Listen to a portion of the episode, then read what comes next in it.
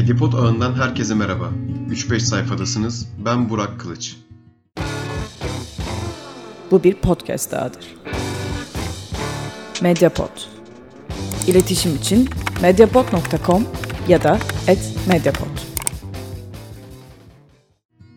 Bu hafta sizlere benim için yeri çok farklı olan bir yazarla, Sezgin Kaymaz'la merhaba diyeceğim.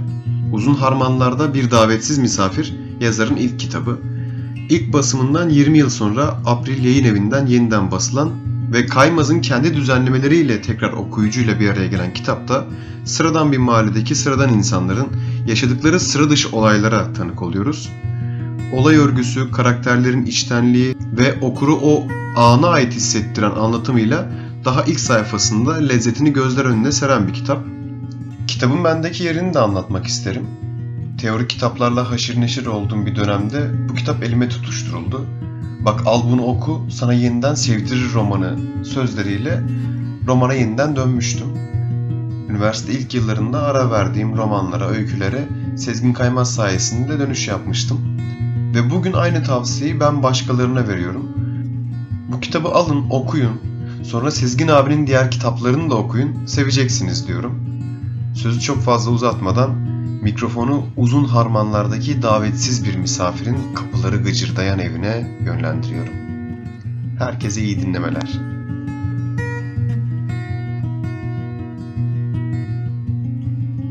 Köşedeki tel dolaba yürüdü sersem sersem. Kiralamaya geldiğinde buzdolabı gördüğünü hatırlıyordu da tel dolabı hiç hatırlamıyordu. Tepedeki mandalı çevirip çıtasından tutarak kapağını açtı. Aman aman aman da aman. Boy boy kavanozlara basılmış rengarenk reçelleri görünce ağzı ayrıldı hayretten. Eğilip alt kapağı açtı. Tepeleme kayılmış paket paket seylan çayıyla burun buruna geldi. Keyiflensin mi, sinirlensin mi, ne yapsın? Bir ses duysun en iyisi. Kendi sesine sarıldı. Bu herif benim çay tiryakesi olduğumu nereden bildi yahu? Sesi titremişti sanki.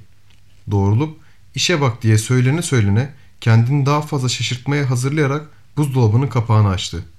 Kalıp kalıp tereyağları, peynirleri, paket paket zeytinleri normal karşılıyormuş gibi yapmayı başardı. Ama en alt rafa yerleştirilmiş cam kaseleri, ev yapımı zeytinyağlıları, dolabın kapak raflarına yerleştirilmiş, turşusu basılmış kavanozları görünce karnına yumruk yemiş gibi oldu. Hafiften bir mide bulantısı geldi. Geldiği gibi de geçti gitti. Pes bebe abi dedi. Üzerine süslü süslü maydanoz serpiştirilmiş zeytinyağlı barbunluya sulanırken. Işıkları söndürüp ahşap merdiveni inlete inlete üst kata çıktı. Odasına giriyordu ki şeytan dürtmüş gibi dönüp karşı odaya daldı. Gömme elbise dolabına bakmak istiyordu. Mutfaktaki sürprizlerin benzerleriyle karşılaşacağı yönünde kuvvetli bir his vardı içinde. Bakarsın bey abi hazır eldeymişken don mon da almış olurdu buna. Güldü. Az önce kitap yığdığı yüklüğün karşısındaki gömme dolabın ilk kanadını açtı. O kadar da sürpriz bekliyordu güya. Ama yeterince beklemiyormuş demek. Dondu kaldı. Ambalajına gömlekler ve pantolonlar yerleştirilmişti güzelce. Bol bol, rengarenk, çeşit çeşit, her zevke göre. Şaşırmak az geliyordu artık. Sinirlenmek de. Yandaki kanadı da açtı elleri titreyerek. Dolabın bel hizasından yukarıya doğru yükselen bölümüne jelatinlerinin içinde dört tane yeni kazak konmuştu. Alttaki çekmeceleri kendine doğru çekti. Gözüne etiket zımbalı çoraplar, burnuna da çoraplar arasında atılmış küçük küçük sabunların çiçek kokuları çarptı. Bir başka çekmecede yeni donlar, bir diğerinde ise banyo kesesinden havlusuna kadar bir tamam hamam malzemesi buldu. Bu kadarı da yani... Dolabı kapatıp odaya daha bir alıcı gözle baktı. Neredeydi ilk hali, neredeydi şimdiki hali? Bu evi bu hale getirmek için 10 tane kadın mı tuttu, ne yaptı bu bey abi diye sordu kendi kendine. Yarın ziyaretine gidip teşekkür etmek farz oldu artık. Bir de kurcalayalım bakalım neymiş bu ihtimam. Odadan çıkarken kapının ağzında durdu bir an. Niye buraya yerleşmiyordu ki? Elbise dolabı da tam tekmil elinin altındaydı hem. Niyeti bozmak üzereyken bitişik evde besbelli ki çok ağır birinin ayakları altında gıcırdayan döşemenin sesini duydu. Gacır, gucur. Ardından da kuvvetli bir geğirti. Sonra bir geğirti daha. Derken bir daha. dedi seslerin geldiği ahşap duvara doğru. Benim sesim orada, onunki burada. Yemezler. Gene en iyisi öbür odaydı. Duvarına bitişen yoktu hiç olmazsa. Bakmaya geldiği günde sebebini bilmeden kendini pek eğreti hissedip durmuştu bu odada. Bey abi de öyle bir şeyler dememiş miydi? Demişti evet. Sen yanı boş odaya ötüne Musa Efendi demişti. Öbüründe rahat edemezsin. İşte sebep. İşte Vehbi'nin kerrakesi. Işığı kapatıp çıktı. Artık kendi odam diyebilirdi. Kendi odasına geçti. Dayalı döşeli demir karyolasının üstüne attığı Balzac'ın Betty ablasını aldı. Sedire oturup arkasına rahatça yaslandı. Kısık, kadife bir öksürük sesi duyuncaya kadar da kafasını hiç kaldırmadan okumaya daldı. İrkilip dikildi oturduğu yerde. Odanın ahşap duvarına baktı. Demin geğiren komşu galiba diye düşündü. Şimdi de öksürük tuttu. Kitabına döndü. Kendini kaptırmaya çalıştı ama arada bir hol, üç de ahşap duvar varken o komşunun sesi buraya kadar nasıl gelsin sorusuna takıldığından tekrar kaldırdı kafasını. Kısık bir öksürük daha duydu o zaman. Öksüren sanki ciğerleri güçsüz olduğu için değil de buna varlığını belli etmeye çalıştığı için öyle sessiz öksürüyormuş gibi geldi. Hadi bakalım bir ürperti daha. Kitabı sedirin üstüne ters yüz edip bıraktı. Ahşap döşemeyi elinden geldiğince az gıcırdatarak usul usul hole çıktı yeniden. Karşı odanın kapısına inanmayan gözlerle baktı. Alttan ışık sızıyordu. Çıkarken kapatmıştı, emindi.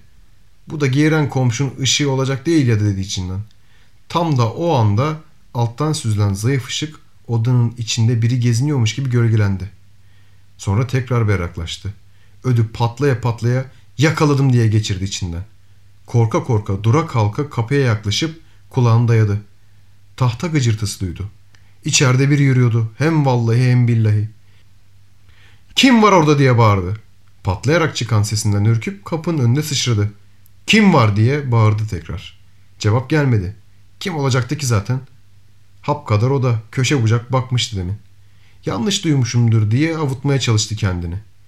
Işığı açık unuttuğuna inanmaya çalışıyordu. Olur hep böyle. Olmuyordu işte. Korkuyordu. Yediremiyordu ama derin bir nefes aldı. Cesaretini toplayıp odaya daldı paldır küldür. Işık yanıyordu. Evet doğru görmüştü. Yalnız ortalıkta o ışığı yakmış olabilecek kendisinden başka hiç kimseyi görmüyordu haliyle. Utandı. Yine hazır buraya kadar gelmişken kendini ayıplaya ayıplaya Sedir'in kar yolunun altına baktı. Elbise dolabının ve yüklüğün içini kontrol etti. Az geldi. Karyolunun üstüne çıktı. Perdeyi açıp bahçeye bakan pencerenin sürgüsünü inceledi. Sürgülüydü işte. Deli. Eski ahşap bir ev. Işığı kendin açık unuttun. İki ses duyunca da ödüm patladı. Salak. Korkak. Neyse yahu. Boştu işte. Sevindiğini kendine belli etmemeye çalışarak lambayı söndürüp çıktı. Geri dönüp kapının altındaki boşluğa baktı. Işık sızdığını görünce delirdi. Gözünü karartıp son sürat daldı odaya. Gerisin geri nefes nefeseydi. Sağa sola bakındı. Düğmeyi çevirip odayı bir kere daha karanlığa gömdü. Ve ister ışık, ister gıcırtı, ister öksürük, ister tıksırık bir daha ne görürse görsün, ne duyarsa duysun bu odaya tekrar dönmemek üzere çıkıp kapıyı örttü. Meraktan ölüyordu ama gene ışık mışık görürüm de geri girerim diye düşünüp kendini tuttu. Alttaki aralığa bakmadan kendi odasına döndü. Canım Mete abla, canım Balzak. Epeyce zorlanıp yeniden dalmayı başardı kitaba. Bitirince keşke daha yavaş okusaydım diye üzüldü bir süre. Sedirin üstüne yanlamasına uzandı. Kitabın kapağını okşaya okşaya kahramanların andı. Hep yapardı bunu. Neler yaşamış, ne aptallıklar etmişlerdi. Zihninde Balzac'ta tartıştı biraz. Karşı odadan gelip duran öksürük ve tahta gıcırtısı seslerini de ciddiye almamaya çalıştı. Çişi gelmişti. Kitabı yükleye yerleştirip odadan çıktı. Tuvalete indi. İşini bitiriyordu ki tam tepesindeki tavan döşemelerinin gıcırdadığını fark etti. Üste birisi geziniyormuş gibi. Kim oturuyordu lan üstte? Kendisi. Kendisi aşağıda olduğuna göre yukarıda gezinen kimdi? Oh yahu of of. Korkuyla, heyecanla, öfkeyle saldırdı merdivenlere. Bir çırpıda tırmanıp holü geçti. Kimse yoktu. Kararından cayıp az önce kendisini parmağında oynatan odaya tekrar daldı. Dolapları, yüklü, karyolanın, sedirin altını, bahçeye bakan pencereyi tekrar tekrar kontrol etti. Yok, yok, yok. Ne olacaktı ki zaten? Kim olacaktı? İçinde büyümeye başlayan salak sulak çaresizlikle kapının yanındaki duvara yaslanıp uzun uzun derin derin soludu. Ne oluyor bana diye düşündü. Sırtı kapıda. İstediği bu değil miydi? Her türlü tanıdıktan uzak, yabancı bir semt, yabancı insanlar, yabancı bir ev. Daha ne? Şunun tadını çıkarmak dururken derdi neydi de korku filmi hikayeleri uydurup kendi huzurunu kaçırıyordu. Ne oluyor sana lan dedi yüksek sesle. Kendi sesini duymak iyi geldi. Saatine baktı. Sabahın ikisi olmuştu. Odasına geçip atlet külot kalıncaya kadar soyundu. Vücudunu karyolanın çekim gücüne teslim etmek üzereydi ki bir telaş yukarıya çıkarken alt katın ışıklarını açık unuttuğunu hatırladı. Sinirli sinirli kalkıp açtı kapıyı. Merdivenin başına geldi. Birkaç basamak indi. Eğilip baktı. Işığın yandığı falan yoktu aşağıda. Buz gibi bir ter sızdı kürek kemiklerinden kuyruk sokumuna. Emin olmak için birkaç basamak daha indi. Bildiğin karanlıktı yahu. Karanlık. Katiyen söndürmemişti. Yoksa söndürmüş müydü? Lan arkadaş saçmalıyorsundur, yanılıyorsundur. İşkembeden uyduruyorsundur. Söndürmüşsündür. Hatırlamıyorsundur, deli olma. Söndürmüştü mutlaka. Öyle olması lazımdı. Belki de eski evin eski tesisat numaralarıydı bunlar. Belkisi ne? Kesin öyleydi. Teller birbirine deyip falan olabilirdi yani. Ya da lambalar patlamıştı bakarsın. Trabzan'a dirseğini yaslayıp korkuyorsun lan kabul et diyerek aşağıladı kendini için için. Denemesi bedava. Hadi in iki basamak daha. Elektrik düğmesini çevir bakalım. Tesisat mıymış değil miymiş? Anla işin aslını. İnemedi. Aksine arkasından atlı kovalıyormuş gibi merdivenleri can havliyle tırmanıp odasına döndü. Kapısını kapattı. Az geldi. İçeriden de sürükledi sıkı sıkı. Bu gece altına işese de inmeyecekti tekrar. Bu sefer kararı kesindi.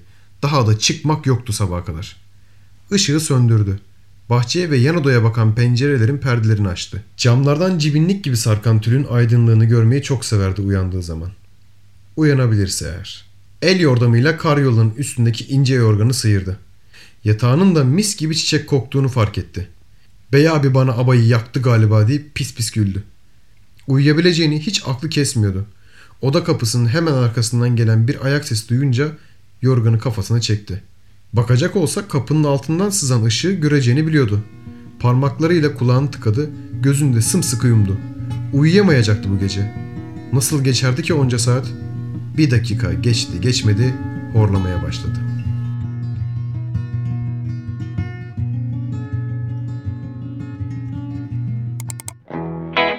Medyapod'un podcastlerine Spotify, Google Podcast, iTunes ve Spreaker üzerinden ulaşabilirsiniz. Medyapod'u desteklemek için patreon.com slash medyapod.